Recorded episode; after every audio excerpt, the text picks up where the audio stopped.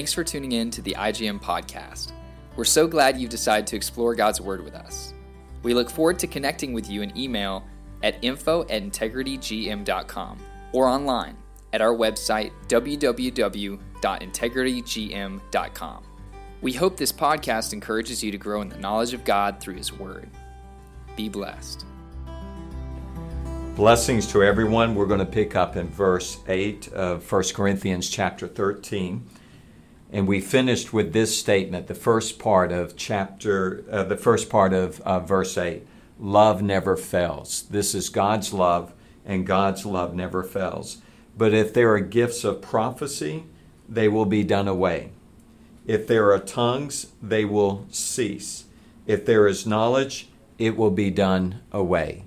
So when we look at these three things, when we look at prophecy, tongues, knowledge, I believe the knowledge is in the context of the gifts of the Holy Spirit. These things will be done away with, these things will cease.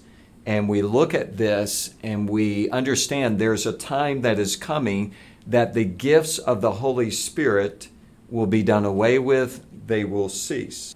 Let's continue. For we know in part and we prophesy in part. We're not prophesying in full, but in part. But when the perfect comes, the partial will be done away. There are some in theological circles from a sense of complete lack of context will say when the perfect comes, and that means when the canon is established, the new covenant uh, scriptures is established, that we will not need prophecy. We will not need the gifts of the Holy Spirit. We will not need tongues. They will cease. Now we have the Word of God that is completed, and now the perfect has come, and all these things are done away. This is called eisegesis, not exegesis. Eisegesis is making the Scriptures say what I want it to say. Because we have the Scriptures, does that mean prophecy has gone away? Does that mean tongues has gone away? Does that mean the gift of knowledge has gone away? These kind of spiritual gifts have gone away because now in 325 AD, when the early believers of the fourth century, from the fourth century uh, believers, decided once and for all what represented the words of Christ and the words of the apostle. Is it after AD 95 when John passed away that now we don't need prophecy. If you look at it in that way, then you're really creating a context in which the context is not there. Because as we go through what is being said, let's continue. When I was a child, I used to speak like a child, think like a child, reason like a child. When I became a man, I did away with childish things. There's a day when the perfect comes that these things that now we know in part and we prophesy in part, but then we're going to come into a fullness when the perfect comes. Look at verse 12. For now we see in a mirror dimly. We don't see everything, we see dimly. But then face to face. There's a day in which the kingdom of God is coming, and which we will stand face to face the perfect kingdom. We will not need prophecy. We will not need tongues, interpretations of tongues, words of knowledge, words of wisdom. Why? Because the perfect has come when we stand face to face in that kingdom. It will not be a walk by faith, it will be a walk by sight. Now I know in part, but then I will know fully just as I also have been fully known. So I asked the question to a John MacArthur person or someone that follows that cessationist theology that makes the scriptures say what they want it to say. Now that I have the scriptures, do I know all things? Look at what is being said.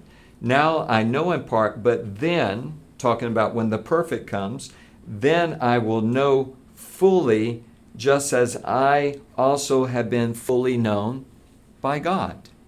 Now, I can say without any hesitation, I do not know fully just because The new covenant uh, scriptures are completed, the old covenant scriptures are completed. Everything is completed in the Messiah. And now, can I say, I know everything? That I can know fully just as I have been fully known by God? Absolutely not.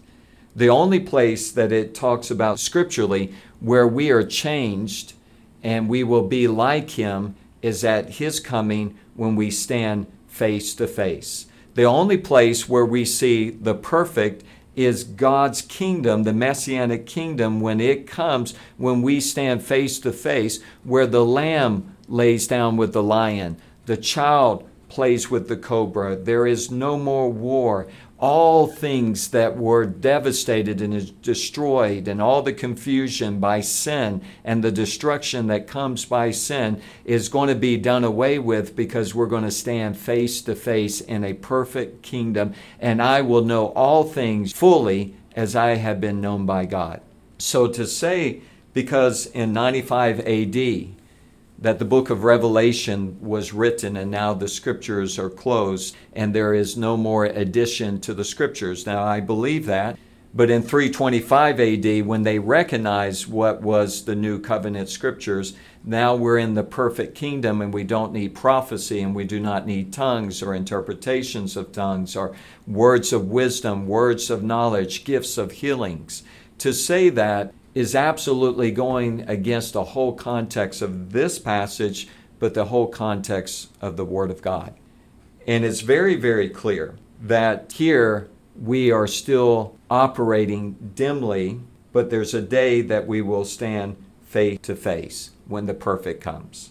Verse 13 But now faith, hope, love abide these three, but the greatest of these is love.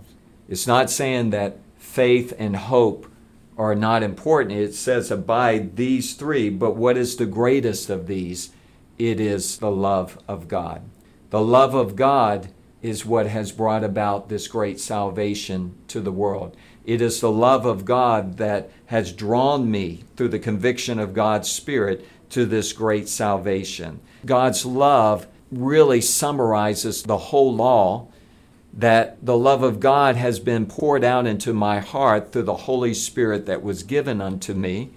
It's the love of God that compels us to live a life that is honoring God. It's not fear, but it's love that casts out all fear. It's the love of God in the middle of the Corinthian church that will bring them to the right place within their lives of where they need to be and where the gifts of the Holy Spirit can operate in the right way. It's the love of God and the love for one another that really defines who we are.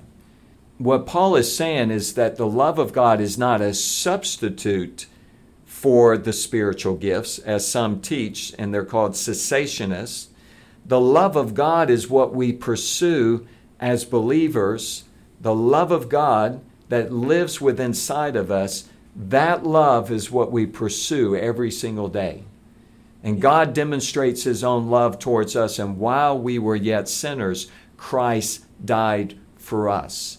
In that same chapter of Romans chapter 5, the love of God has been poured out into our hearts through the Holy Spirit that was given unto us. So that love is the motivation or the foundation of everything that we do and it's also the foundation for the spiritual gifts. That's the reason in chapter 14, verse 1, pursue love. He's going to say, don't pursue the spiritual gifts, pursue love, yet desire earnestly spiritual gifts. So our pursuit is the love of God. That's the foundation that the gifts have to operate out of that foundation within our lives. If we're not pursuing the love of God, the spiritual gifts are not going to glorify God and they're not going to edify the body of the Messiah. It's going to do just the opposite. Yeah, I like what you said about, you know, I've never really looked at it when that the perfect, but I guess you could see where someone could really go off and get that. But, you know, to me, you know, he's saying too, it's prophecy, tongues, knowledge. None of these are eternal. You know, these are not right. going to be with us in eternity. But what is God's love? And it's been formed since the beginning of time and throughout the entire Old Covenant, New Covenant. It's a story of God's love and redemption for the people that He loves. So when we're with Him in eternity, we're going to see the fullness of God's love for us through Jesus Christ, bringing us to Him in eternity, letting us see all things. So why wouldn't we want to pursue that and, and walk in that? Because that's what's going to be with us through eternity. God is love. Yes. Um, these prophecies, these words of knowledge, yes, they can edify. They can be temporary things that are going to help us in our walk, help the body of Christ, build up the body of Christ. But ultimately, we're going to be in Christ's love, in God's love, the Father, in eternity with Him in heaven. That's what's going to, you know, it never fails. It's never going anywhere. It's eternal where these other things aren't. And yeah, when the perfect comes, the partial will be done away with. Yes, and the partial is speaking about the spiritual The spiritual gifts. gifts, yeah. So that's Yes. a partial thing that we have that we use now. Mm, that's Right. that are that are great tools, but that's not what we really need. You know, we, that's what we don't need to pursue. We want to desire them, and yeah, be, but we desire them to help the body. We desire them to help mm. proclaim If- the name of Christ. If we pursue love, yeah, yeah, then we the gifts are in the right context. We're there for the edification of the body of Christ. yeah. And I, I like we talked a little bit, and you said it earlier, but but love is that foundation you're built. If it's not built on love, pursuing those things or desiring those things, they mean nothing. And if- Right. and the love of Christ is, you know, the rock that stands eternal. And if you interpret the perfect is the completion of the new covenant canon, you're interjecting a context, your own context, onto the Word of God and really trying to make it say what you want it to say. That's not even anywhere discussed in this whole understanding. Yeah, and what happened to those years after John died before they decided on what the canon was? You know, were those just lost years? Well, I, you know, I believe the, the new covenant canon that we have today was very clear from the first century. And what brought about the declaration of that in the fourth century, there were Gnostic teachers trying to bring false New Testament writings and tried to make a canon that didn't represent the teachings of the apostles. And so they had to come to a declaration in 325 AD. This is what was approved by the apostles, written by the apostles, and represents the apostles' teachings about the Messiah. When you look at that, it was a declaration of what was already understood. The whole New Testament is quoted almost 100% in the writings of the second century church fathers. So they understood what it was, but because of outside sources trying to add other books within the canon, they had to make that declaration in the fourth century. However, with John's death, you and I do not fully know all things, just as we've been fully known by God. Absolutely not. That comes when we stand face to face. When God's kingdom comes, right now we're in God's kingdom, but it, it, it is a walk by faith where we don't know everything. And so we have the spiritual gifts, but there's a day we're going to stay stand face to face when that perfect kingdom comes, and we're not going to need prophecy. We're not going to need the gifts of tongues and the interpretation of tongues. We're not going to need the word of wisdom when we're standing face to face with our Lord and Savior in His kingdom that is established here on earth, where the Lamb lays down with the lion. And there's no more war, but peace has come to the earth, and we shall know all things as we fully, as we have fully been known by God. That is contextual. To understand it in any other way is really to interject my own theology onto the text and to try to use the Bible as a proof text.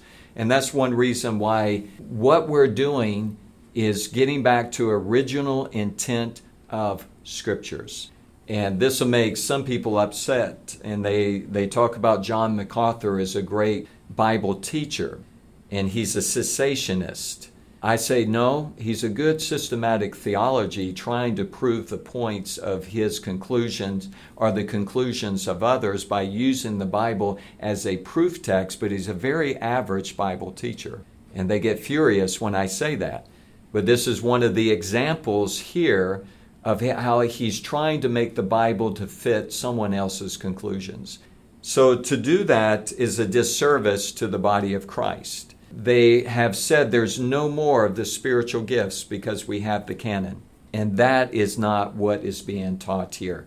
Original intent, because the next verse in chapter 14 pursue love, but what does it say? Yet desire earnestly spiritual gifts. They will have to say, when John died, don't pursue spiritual gifts anymore. We have the canon, it's over with.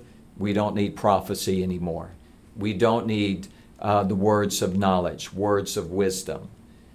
But that is a theology making the Bible fit their conclusions. Hopefully, that's clear to people that are listening that what we're saying is the same thing that Paul is saying. Your pursuit is the love of God. That is something that will last for eternity. The spiritual gifts are temporary, but the love of God is eternal. It will last forever. And therefore, we pursue love, yet desire earnestly spiritual gifts, but especially that you may prophesy. And we will get to this whole 14th chapter because it's all going to be about edification of the body and things being done in a proper order that the spiritual gifts, that there is order within the spiritual gifts. Somehow in the Western culture, we have decided when there is any type of order, then that's not a move of God's Holy Spirit and it's going against the Spirit of God. But Paul's going to teach exactly the opposite here in chapter 14 about order and edification of the body of Christ. And we're going to stop there with verse 1 of chapter 14, and we're going to pick it up next time. And let's end with a word of prayer. Heavenly Father, help us to pursue love, yet let us have a desire to be used by you in the spiritual gifts, and especially for prophecy, that the body may be edified. And I pray that you will give us clear understanding as we go through chapter 14 of how we can edify the body of the Messiah in everything that we do. It's in Yeshua's name we pray. Amen. If you'd like to learn more about IGM or have any questions about this podcast, feel free to reach out to us at info at integritygm.com and connect with us on Instagram at integrity underscore global and Facebook at Integrity Global Missions. If you like our podcast, please share it and leave a review. Thank you for listening. Have a blessed day.